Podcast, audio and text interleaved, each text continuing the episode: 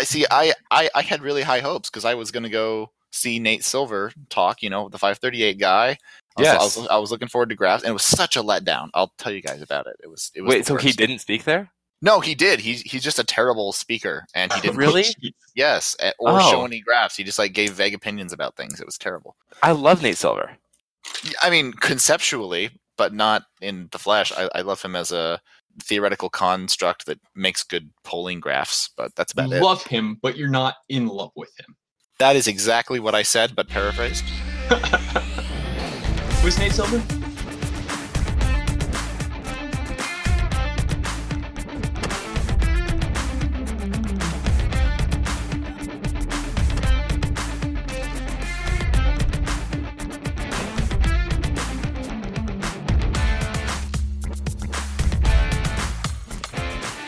Hello, everyone, and welcome to yet another episode of The Problem with Reading. I'm Brevin, Even. And I'm Sam.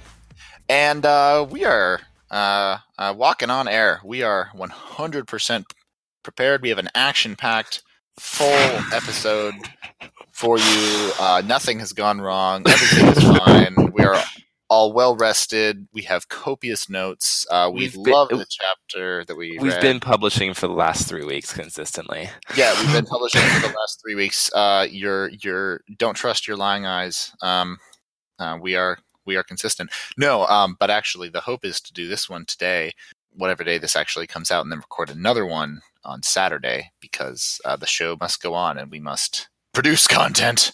Content production. That has become our telos. Oh damn! We're now content producers. We are not human beings, we are human producers. Hey, if we are to produce content, we must produce content excellently. We must do it well, and in doing so, we will have uh, virtue.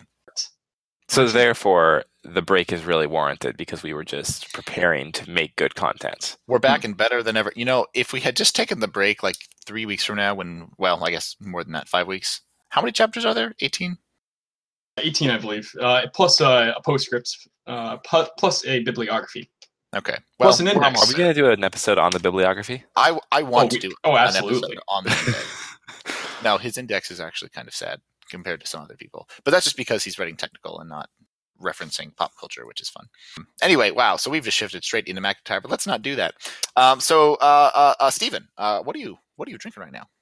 Ah, well, Brevin, I'm glad you asked. I am gr- drinking some sparkling ice water, which is not, you know, water that is sparkling and also has ice in it, but is rather a brand of water. Um, it's it's pretty much orange juice that allegedly has zero sugar, antioxidants, and vitamins. But I'm just going to assume, probably safely, that's not good for me. So it's a LaCroix knockoff. Pretty much, except with an, with actual flavor. Not just essence. Sometime sometime we're gonna have to run through all of the great Lacroix jokes. Like there are so many. Lacroix tastes like someone whispering the name of a fruit in the other room, or Lacroix tastes like drinks in a world in which flavor is the most valuable resource, and stuff like that. Yep. Uh, Sam, what are you drinking? I am drinking a lovely cold um, 2019, uh, brewed in Seattle, actually. Um, emergency, super orange flavored. I am I'm sick, so we're we're trying to get by right now. If you were gonna end that sentence with water, I was gonna be so mad. no, no, no. It is it's home it's homemade actually. Uh, mixed it today about ten minutes. Mixed it yourself. Mixed it myself. Yeah. Dang, man, Yeah. that's pro level. Wow. Uh, as as for myself, uh, what am I drinking right now? I am drinking the substance that sustained the bones of the ancients, the produce of the noble beasts that with guns, germs, and steel gave the Fertile Crescent and later Europe and China the keys to dominate their neighbors and even Wait, wait, lands stop far there. across stop, seas. Stop where you are. Did you What? just reference Jared Diamond? Yes. Wait, also, I, I would like to know guns conquered the Fertile Cre- Crescent. I think guns came significantly. I after said later Europe. Shut up. Let me continue. These noble beasts lived in our caves and our huts, granting us microbes and disease, but with it increased resilience to the plagues that are the most deadly of external enemies. I speak, of course, of the great family of domesticated cattle and the substance in my cup 2% milk. Long may the horned lords live among us, and long may they sustain the calcified pillars in the center of our physical beings. I'm drinking milk. Well done. Hey, uh, there's Wow. there's actually a really fun fact. Uh, the first person to try cow milk was really really thirsty. Yep, I can imagine. yeah. uh, What's the thing? Yeah, it's Jim Gaffigan has a sketch on this. Is like yes, he does.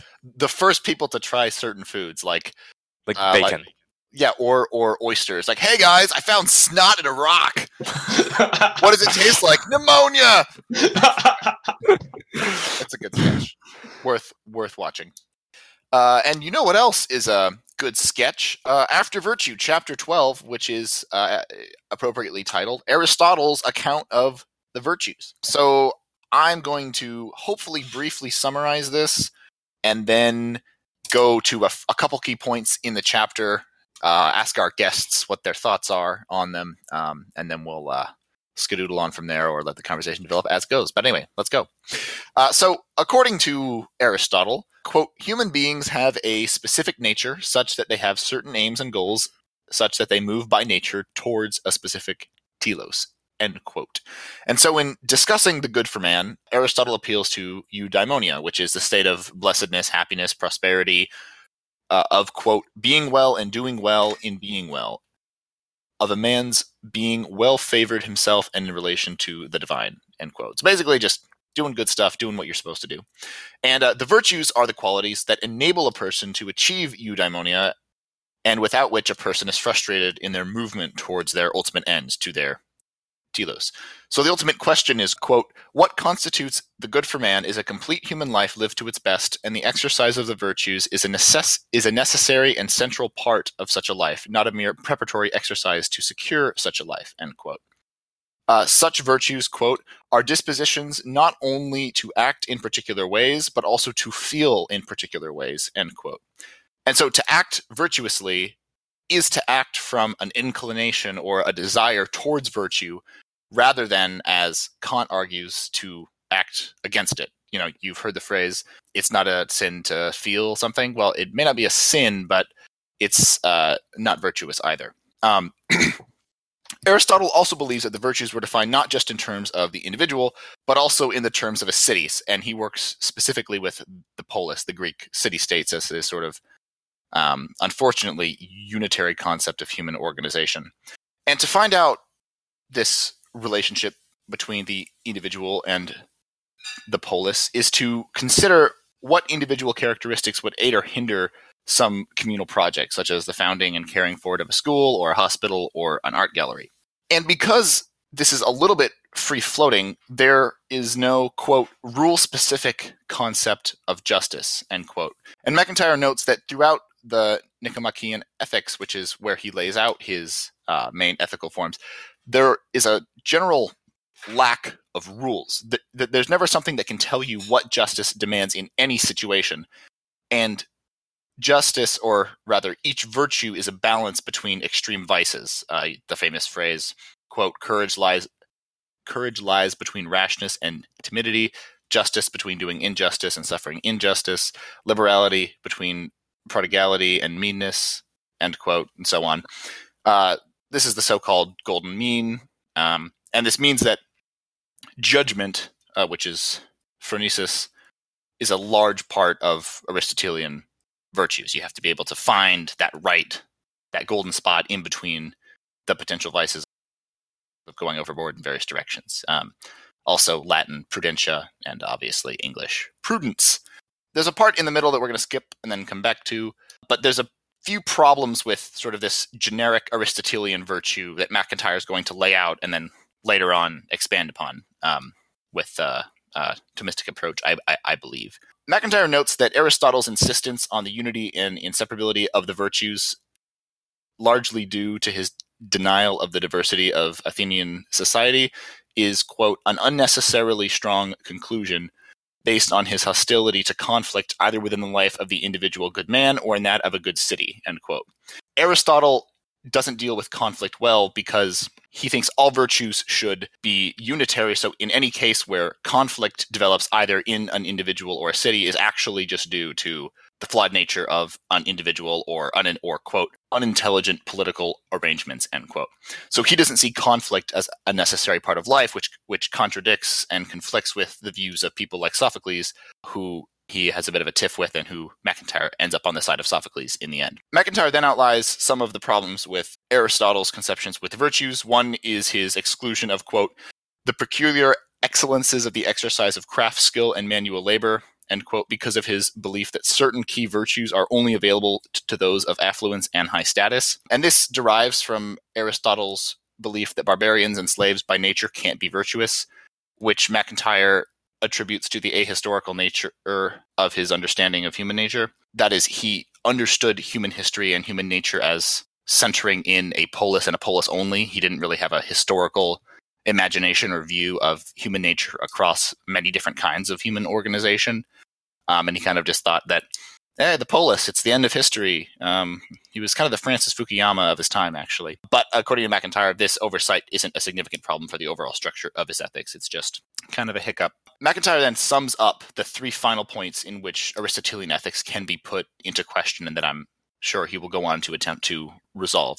Uh, the first is that Aristotle's teleology presupposes his refuted metaphysical biology, so that, quote, any adequate, generally Aristotelian account must supply a teleological account which can replace Aristotle's metaphysical biology, end quote. While teleology is good, the way that he lays out his metaphysics is a little bit fraught, so we have to find something better than that if we want to keep teleology. The second is the is the history issue, where he links human nature and the virtues to the polis as a particular and rather transient form of human organization and thinks that's the be all end all. And it's very clearly not. So we have to find some way of overcoming that. And the third is that is what we also talked about Aristotle's denial of the importance of conflict, which MacIntyre believes is one way that we ascertain what our end what our ends and purposes are, um, almost in a right Hegelian way um, in terms of tradition, which we will loop back around to in just a second. With that uh, sort of very bare bones summary, uh, do you guys have any immediate thoughts? Is the the first is I love that quote. Uh, to act virtuous to act virtuously is not as Kant was to assume uh, to act against the inclinations, but rather to act for the inclinations or to cultivate mm-hmm. the inclinations. I love that idea. I remember that quote, quote really sticking out to me uh, back when I read this the first time. Um, very powerful quote, which it does bring about that interesting idea. I remember C.S. Lewis discussing um, the kind of nature of humanity and whatnot, and how some people will struggle more with sin than others. Um, I mean, him talking uh, primarily to a Christian audience, sin versus virtue or vice or what have you. Um, mm-hmm. But I, I remember that being quite a bit of comfort, kind of assuming that, or kind of thinking that the sociopath who has you know who fights against everything that his instincts are doing to perform one small act of kindness. It will be credited to him as the equivalent of me laying down my life for a friend. I find that oddly comforting. I, I think that there is a bit of this hope for uh, intentions going that far. But at the same time i find this much more logical and much more straightforward. It's well, yes, the vicious person has made themselves into a person that is vicious. And so we shouldn't be too shocked that their inclinations are corrupt. And were they to turn around, it will be much more difficult. And I'm wondering if there's, in essence, a way that these two can meet together, um, which it wouldn't shock me if MacIntyre would just straight up say, no, Kant was operating completely outside the realms of virtue. And therefore, there's not really a meeting ground. Aristotle would just say, no, that person has made themselves vicious. And if they want to become virtuous, well, they better get their inclinations in order. I'm just trying to figure out how to, how to tie this into uh, Luther and Calvin. Yeah, because like Luther and Calvin would seem to say sola scriptura, darkness of faith, blah blah blah. Well, yeah, that you know the human is entirely fallen, and that your your inclinations and your desires, your sentiments, to pull in some early modern philosophers, are um, going to always be against the will of God and entrenched in sin, and therefore you need to go against those. The Aristotelian notion is so much more helpful. Which I would I would like to say for the record, I don't think C.S. Lewis was about that. In fact, I think he he said that if if our moral inclinations were so seared such to the point or to the point such that we could no longer determine right for wrong, well mm-hmm. then we would have no notion of right or wrong except that which God gave us, but we wouldn't have any way of identifying what God gave us as right or wrong. So everything would be completely arbitrary. And so he he rejected that as well. Yeah, yeah, yeah. So I mean, also Aristotle didn't really have a concept of original sin, did he? No, uh, certainly not. Yeah, and so I mean that might. I mean, what a Calvinist or Lutheran would say is that that's why he is so optimistic, is because well, of course, you know, our our inclinations could lead us to virtue. We're not fallen. True. That that is indeed what a uh, Lutheran, but particularly a Calvinist, would say. But I I also think that while we agree that the metaphysical biology, which doesn't have an original sin, um, in in Aristotle's view, isn't good enough for that reason. The there are other views, such as the Thomistic view, um, in which you still have original sin but that doesn't obliterate humans as actors with potential um, like it does in other forms. Yeah, and I just haven't read much Aquinas and understand him enough to know exactly how he bridges that gap. All right, uh, so so let let me jump to uh, to the first thing that I, I wanted to mention. Um, so right at the beginning of the chapter, and I skipped over this because I want to do the uh, Aristotelian, like the actual meat of it first. But he talks a little bit about MacIntyre talks about how he's going to address Aristotle's philosophy in relationship to other philosophy that exists. Um, and he talks about tradition and how his perspective of viewing Aristotle as part of a tradition that both preceded and then continued after him is a very un-Aristotelian thing to do. Uh, he says, quote, from the standpoint of truth on Aristotle's view, once his work had been done, there's meaning everyone else's, could be discarded without loss. But to think in this way is to exclude the notion of a tradition of thought, at least as I intend it. For it is central to the conception of such a tradition that the past is never something merely to be discarded, but rather the present is intelligible only as a commentary upon and a response to the past, in which the past, if necessary, and if possible, is corrected and transcended, yet corrected and transcended in a way that leaves the present open to in turn being corrected and transcended by yet some more adequate future point of view.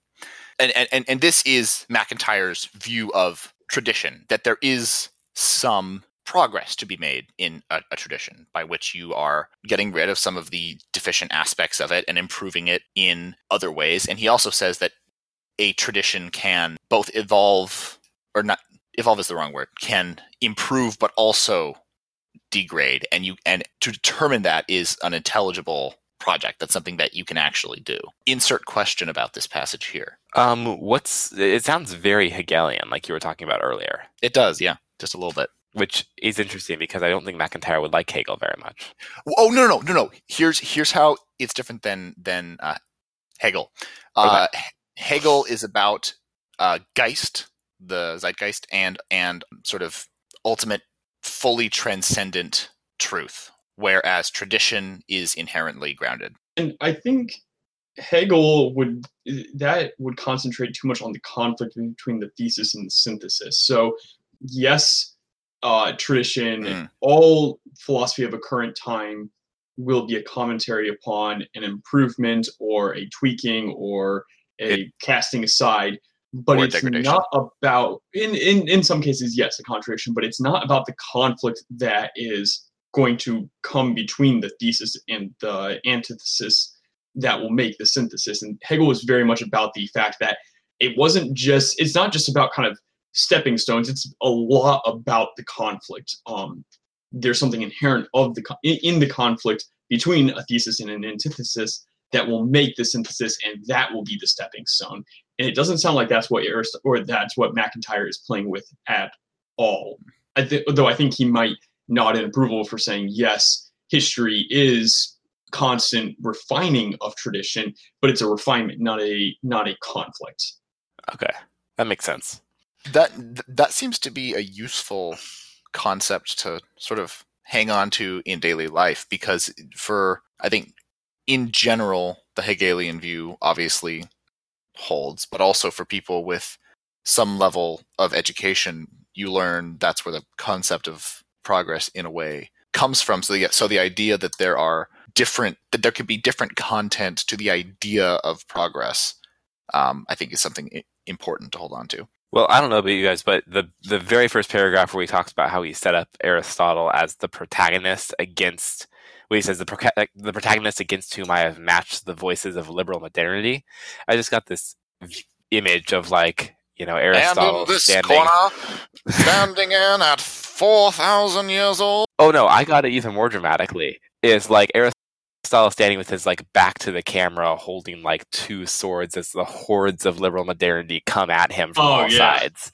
I'm And- gonna find a meme, um, and I'm gonna make it the image for this episode. I was gonna just ask that- you, could you make that the image for this episode? Oh yeah, like make that the image Aragorn charging episode. into the orcs at Mordor or something Yes. like that. Oh, Yes. absolutely, that needs to happen. That's that's the, our answer to uh, the the problems of modernity and all the, the Mhm. hordes of the modernists and postmodernists. let's let's let's jump to the uh, to the next topic, and let's try and make this a kind of a quick jump. Um, next, MacIntyre talks about how in a virtue schema we don't have rules.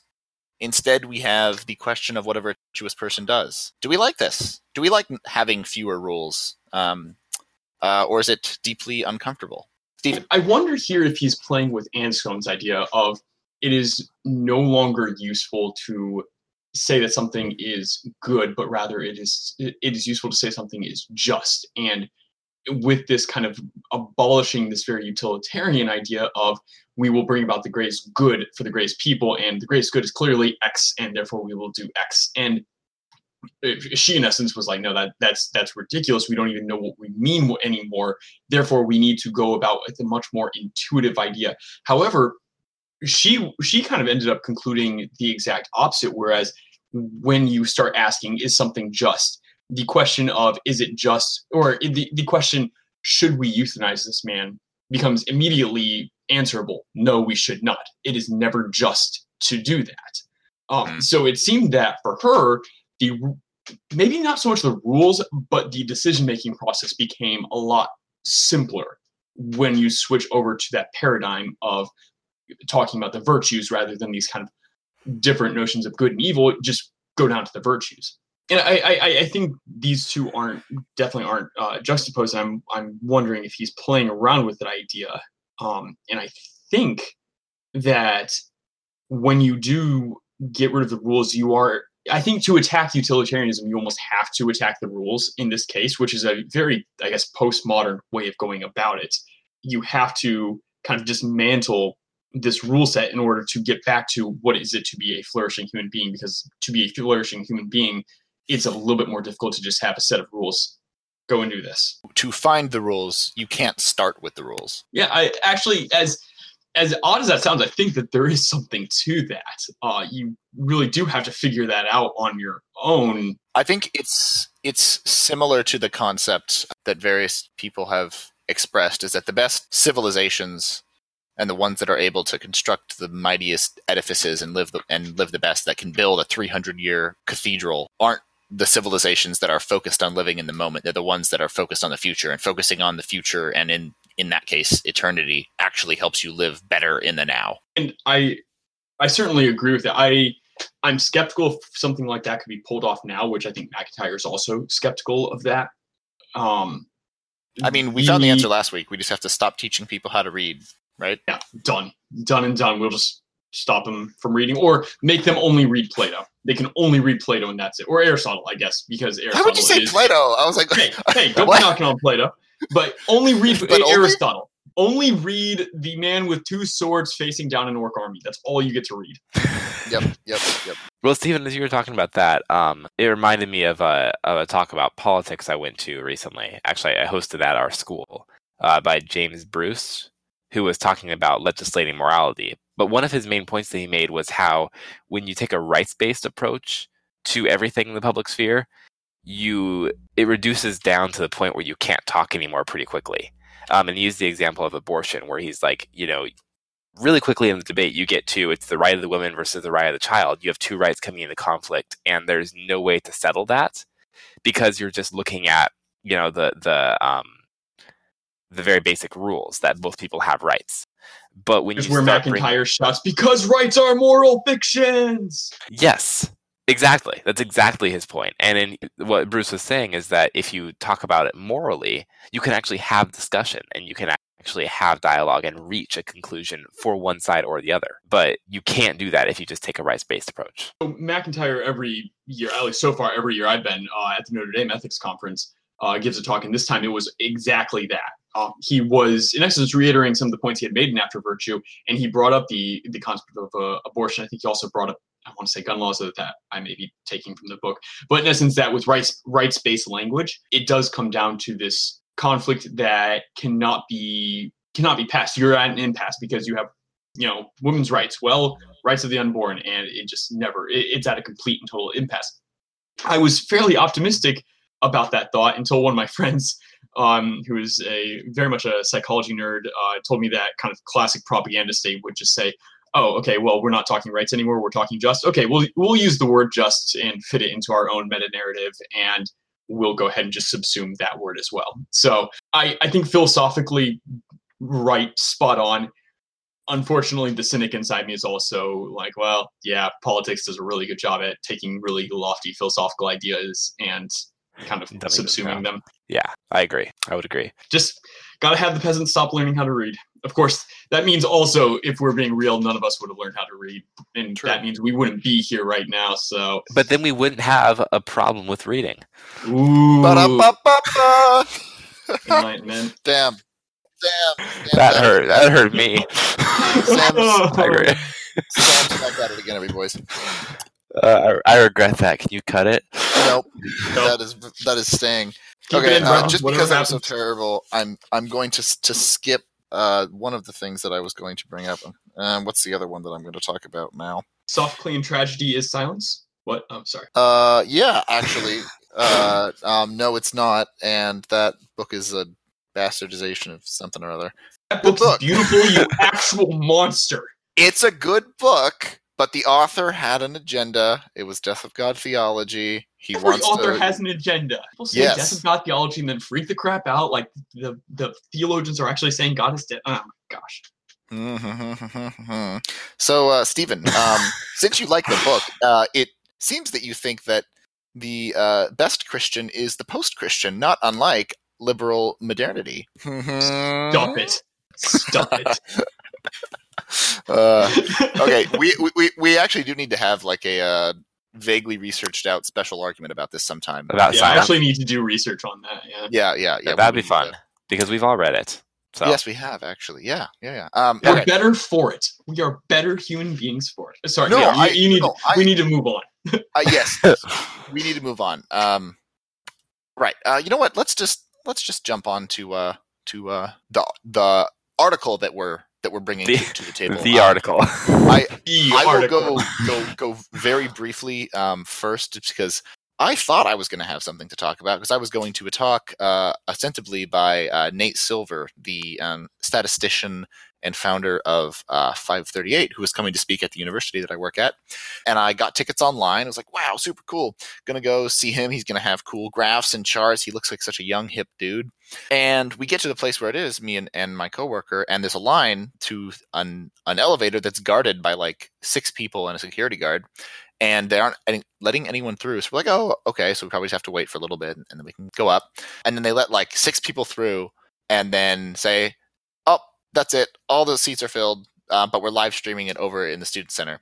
Uh, and so, as it turns out, they gave out way more tickets than they actually had seats for. And so, like, all of these people in line all had tickets, all had reserved spots apparently beforehand. And uh, we were all kicked out um, and had to go watch a live stream. But as it turned out, it actually wasn't that bad because it was the event was meant to go from four to seven. I don't know if it actually went that long, but Nate Silver had no graphs, no cool slides. Uh, he barely said numbers. He just kind of gave vague opinions about things, and was obviously someone who is much better far deep in the darkness behind a keyboard than he is in the light of day in front of other human beings or talking to them. So that was disappointing, and I have nothing to talk about except he, he said that uh, newsrooms need ideological diversity. He says 538 was all was good because they predicted that Trump would win at a you know 33% chance, which is not bad. He says that everyone should go back and read the New York Times and Washington Post uh, editorials on Trump pre election because they should make you cringe and wonder what's wrong with journalism, that those are the things being written. I didn't know that he predicted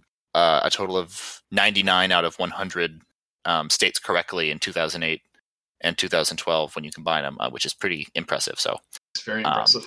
anyway, yeah, that is all I have to say. Um, uh, our one article that we have is so amazing, so groundbreaking, so colossally intellectually challenging and stimulating that we collectively decided that we would only go with this article.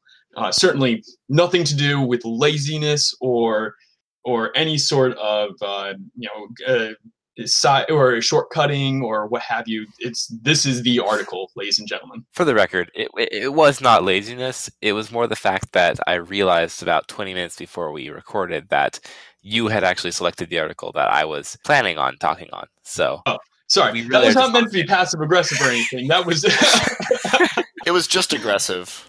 it was just plain aggressive. I'm angry, ladies and gentlemen. No, I'm not. Uh, this is the article. Workism is making Americans miserable by Derek Thompson, staff writer at The Atlantic. The subtitle For the college educated elite, work has morphed into re- a religious identity, promising transcendence and community, but failing to deliver. Uh, written February 24th, 2019.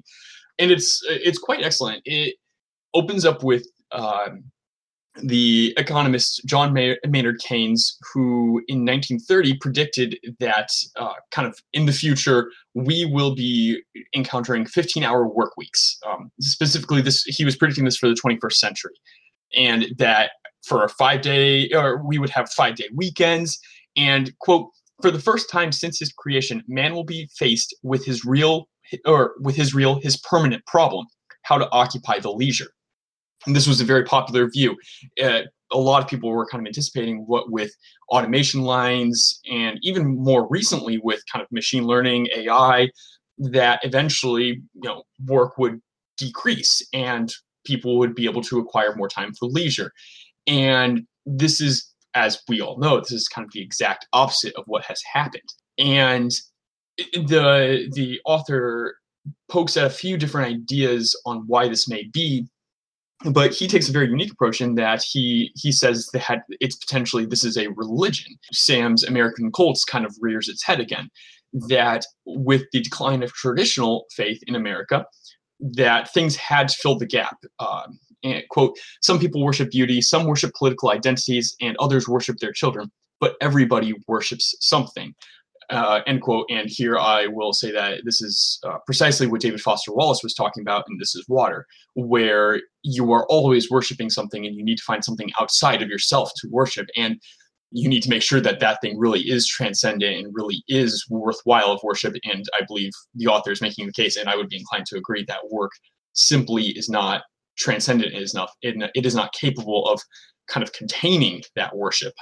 And this is seemingly a, a more of an American concept that if you look over in Europe, you see they are beginning to slowly and steadily decline in average work hours. We are increasing, or I'm sorry, no, we are not increasing. We are de- we have slightly decreased, but not by much. I think the the statistic given was in the past 100 years we've decreased like 200 hours per work week. I think that's what it was. Um, the article moves on to start uh, saying that one of the strangest things is that the elite are working more. Uh, that most of the time throughout all of history, the elite were the ones that were doing the most leisure. They were the ones who were throwing balls and going to various fancy dinners and whatnot, while the you know the uh, lower class they were the ones uh, constantly working. The serfs, the slave class, they were the ones that worked and toiled day without end.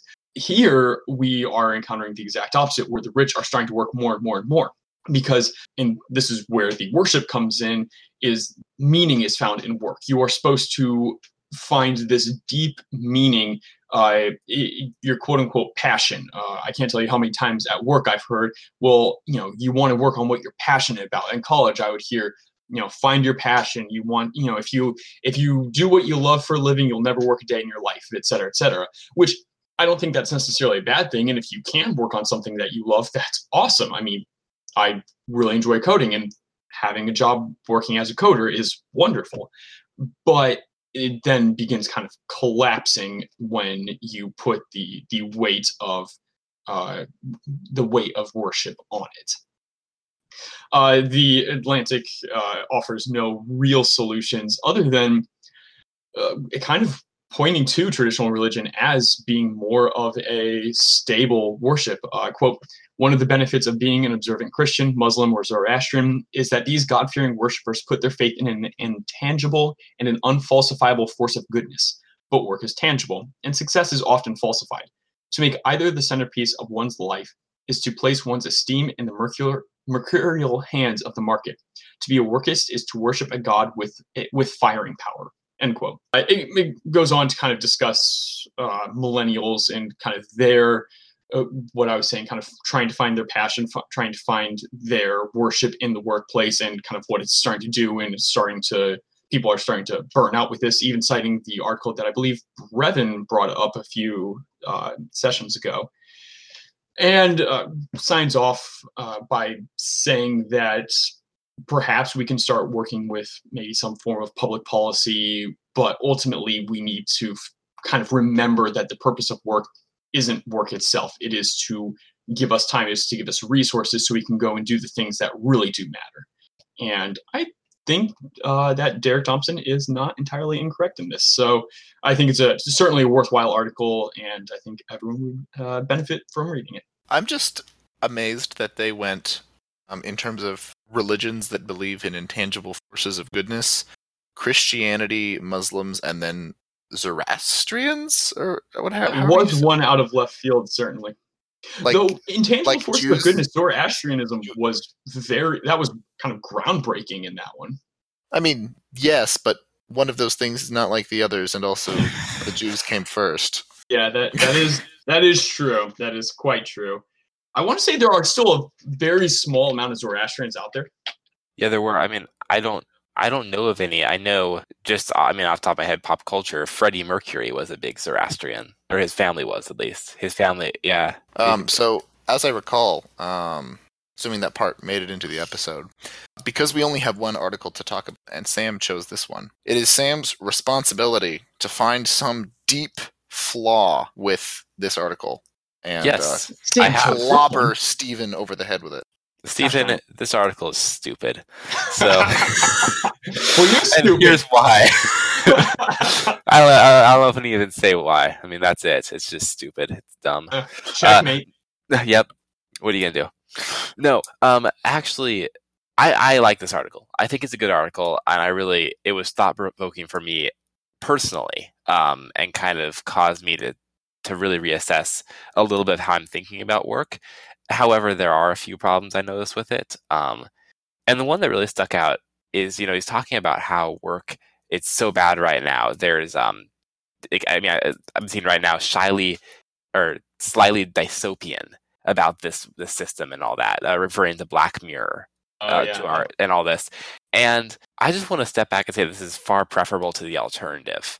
I mean, sure, you know, we we Zoomers have access to um, jobs and work to the point where we can work, we can overwork, we can become workaholics very easily.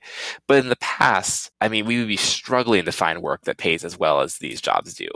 And even the work that we could find would have been backbreaking labor instead of comfortable office jobs, which is one thing is he's saying that people are working far more than they used to.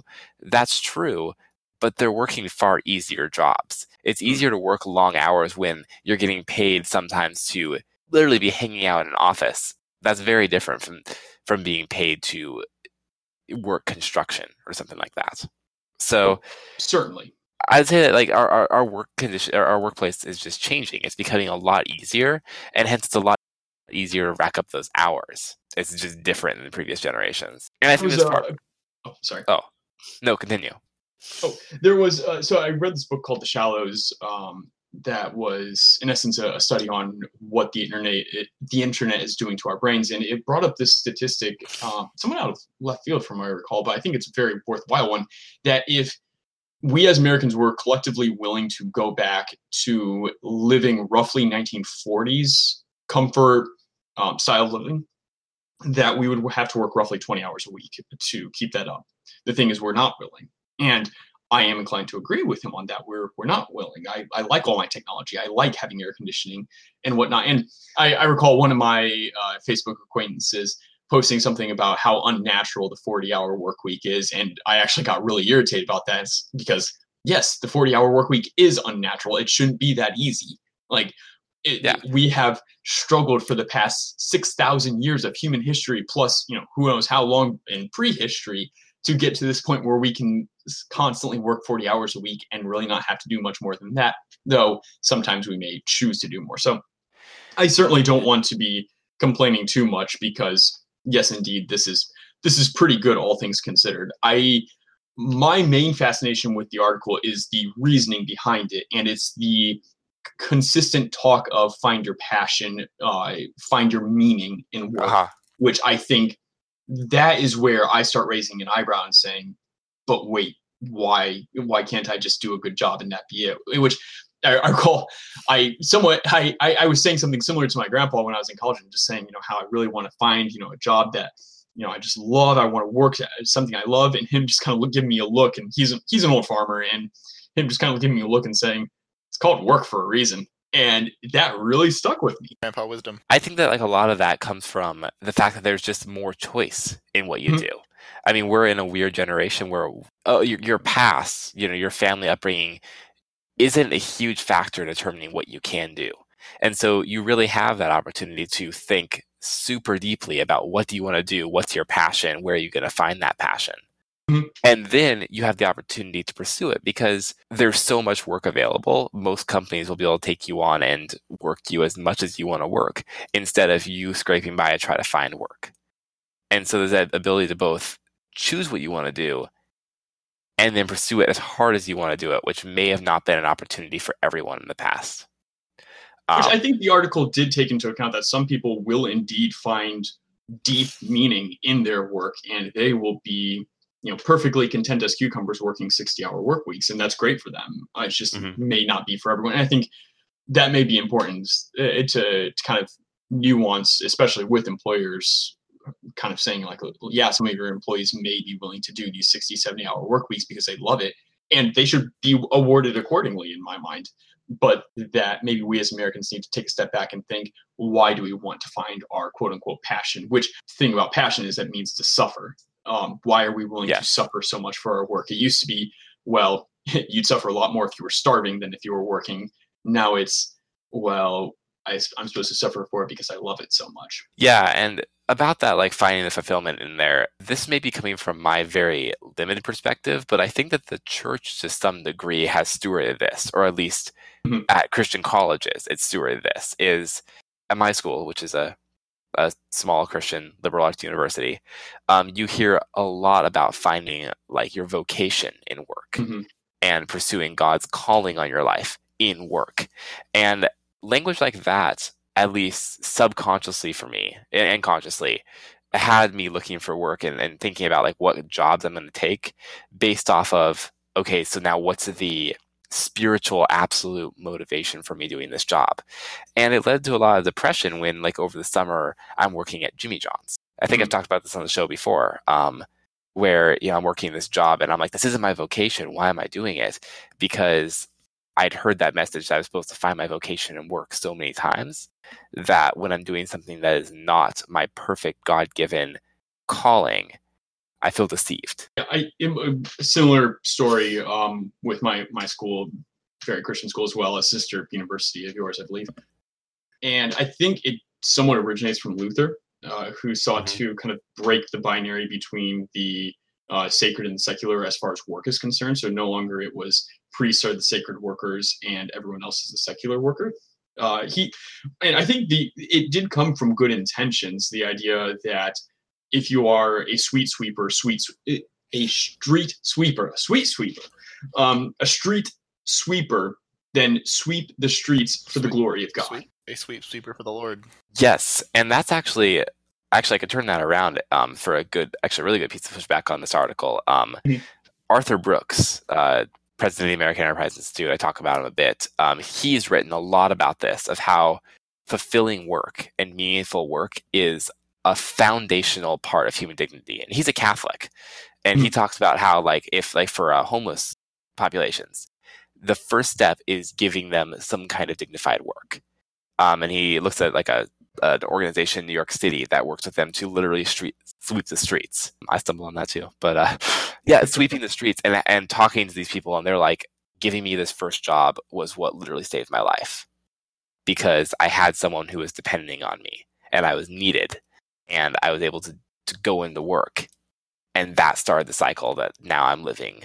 I, I'm able to support my family, and so I guess like that that idea can be taken too far, where you know you're finding all your meaning in work but i think that finding some fulfillment of work is really important for humans. And i think you can have somewhat of a kafka approach to this in that a lot of uh, and the article brought this up as well that a lot of work right now is so virtual it's so cerebral that it's difficult to see any actual results which as a programmer I, I do get though i at least see my results on the screen.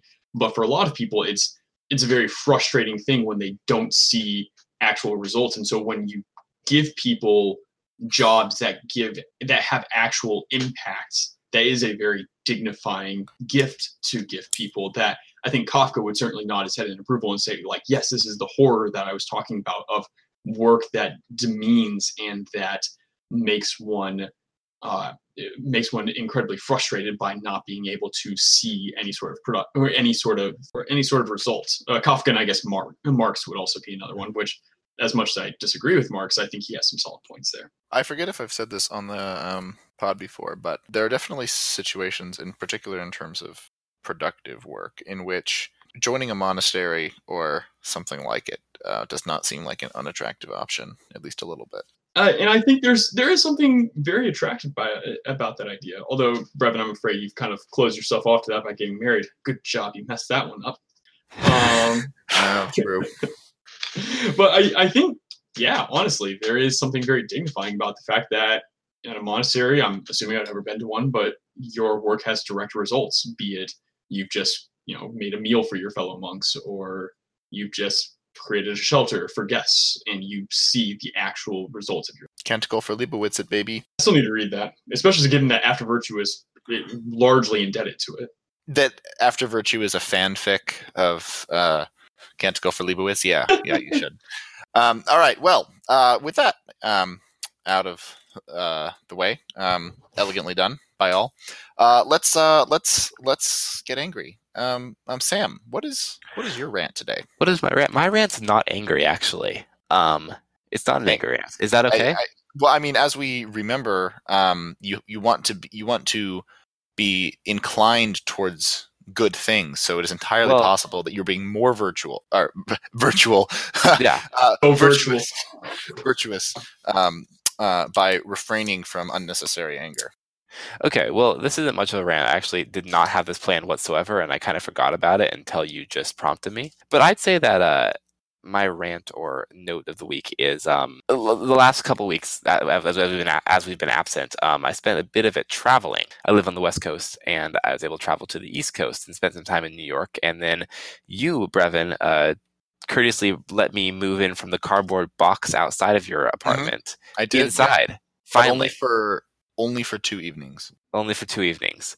Um, and I guess like it was a good reminder of the sheer joy of, I guess, spending time with good friends in good places um, and seeing the world. I, is that too like way too feely and optimistic for a rant?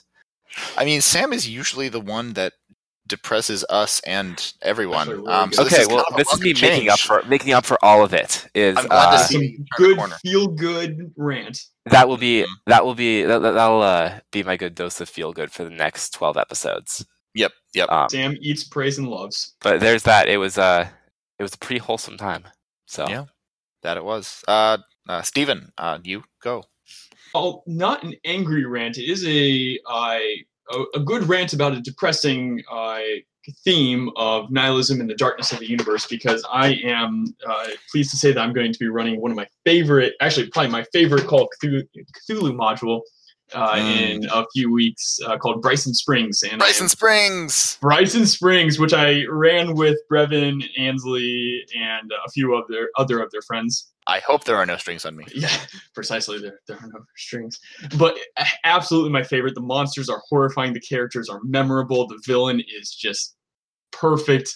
and on the whole, I am very much looking forward to this and, and kind of being reimmersed in different character creation and you know kind of going over all the props and whatnot. So very excited to uh, to preach the the gospel of sand, uh, which is the the main source book for all their their evil deeds and all sorts of good stuff. It's gonna be gonna be a good time uh, extolling the the heartlessness and the meaninglessness of the universe, and then going back to reading after virtue, which is imbued with meaning. The uh, fisher of men will have a full catch.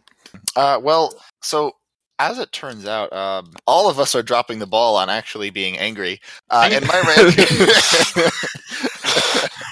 and my rant is also somewhat uh, contrived. Um, at my place of employment, I, I, get access to a lot of programs and applications that are only tangential to the actual work that I do, and then I only rarely need to use, despite the fact that I would love to learn how to use them. Um, and the latest of the, the latest example of this is a survey software called Qualtrics um, that just absolutely lit my social senses, er, my social science senses, say that three times fast, on fire. Uh, it is the coolest thing. It basically has infinite options to craft surveys of various kinds. You can do logical expressions and conditional pathways and like 20 different kinds of questions and sliders and options and quotas and like freaking click based heat map features. So like you, you can put an image and see like where people click on it in a heat map form. It oh, is cool. so extremely cool. But I will never have a legitimate reason to use any of these features.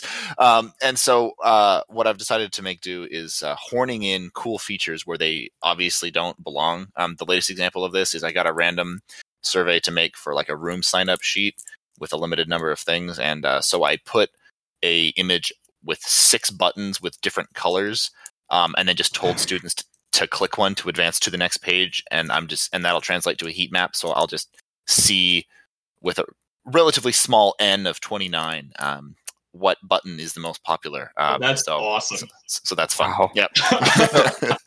so I think I think what these rants confirmed is that we're all nerds.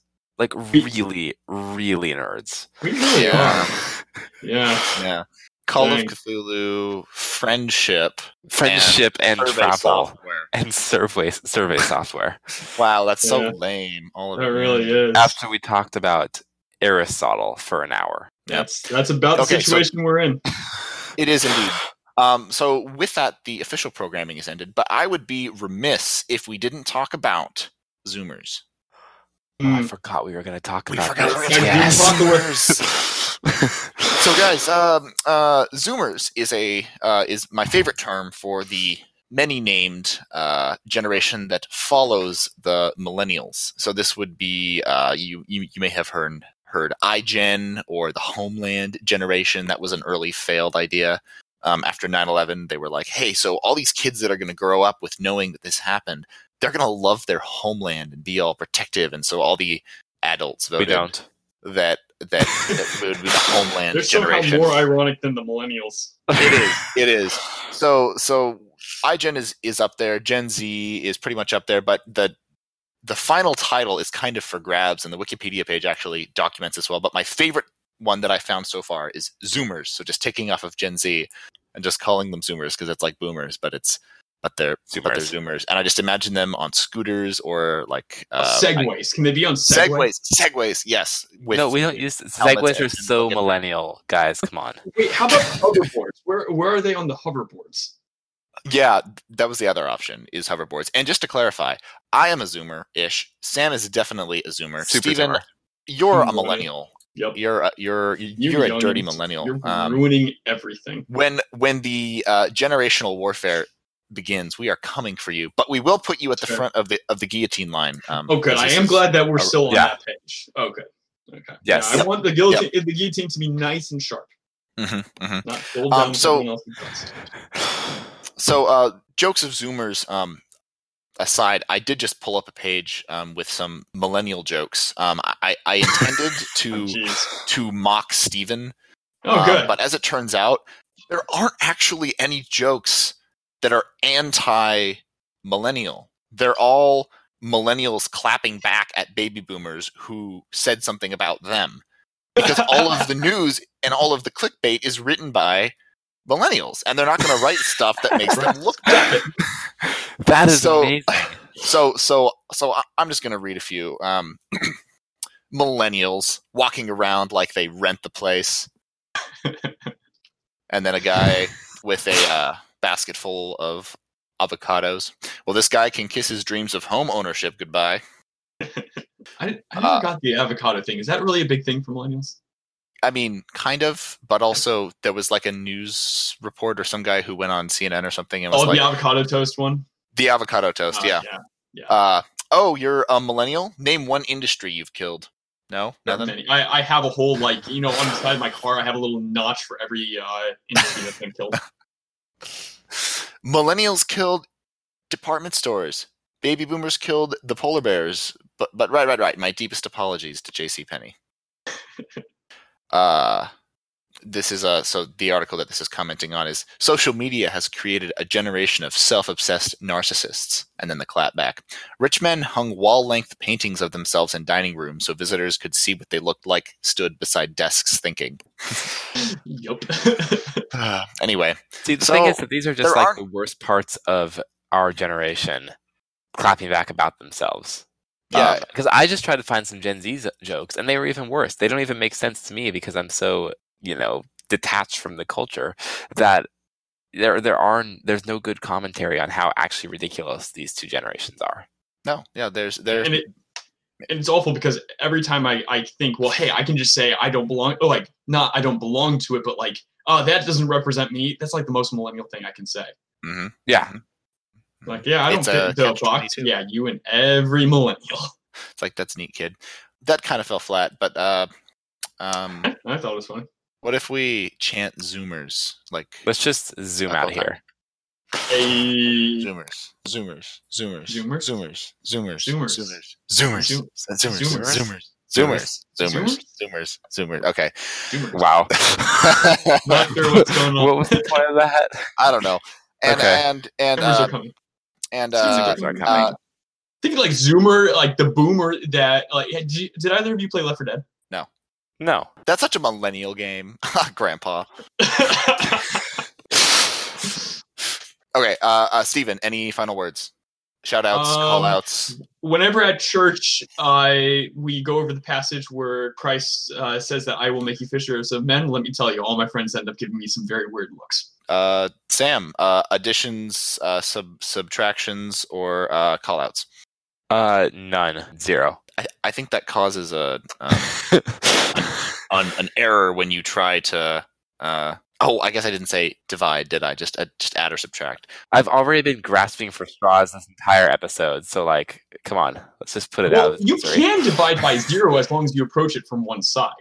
I mean, like you just have to approach zero, not divide by zero, and you're good. Math. Why? Um, wow. Okay. Uh, well, uh, I four. trust you, Steven. Yeah. All uh, calculus is based on that premise. I'm just saying. I'm just I have saying. nothing to say. Um, uh, uh, so, uh, for everyone here at the Problem with Reading Prod, prod Prodcast, uh, uh, for everyone here at the Problem with Reading Podcast, uh, I'm Brevin, I'm Steven. And I'm Sam.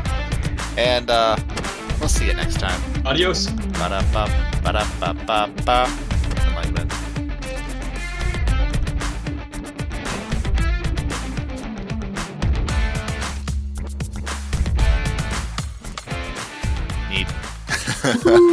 Wow, that was a We made slog, but hey, it's a Wednesday night. What can you expect? Yeah, you know, I'm pretty happy. I think we survived it. We actually did pretty good on the Aristotle portion, I think. No, I'd we so. did.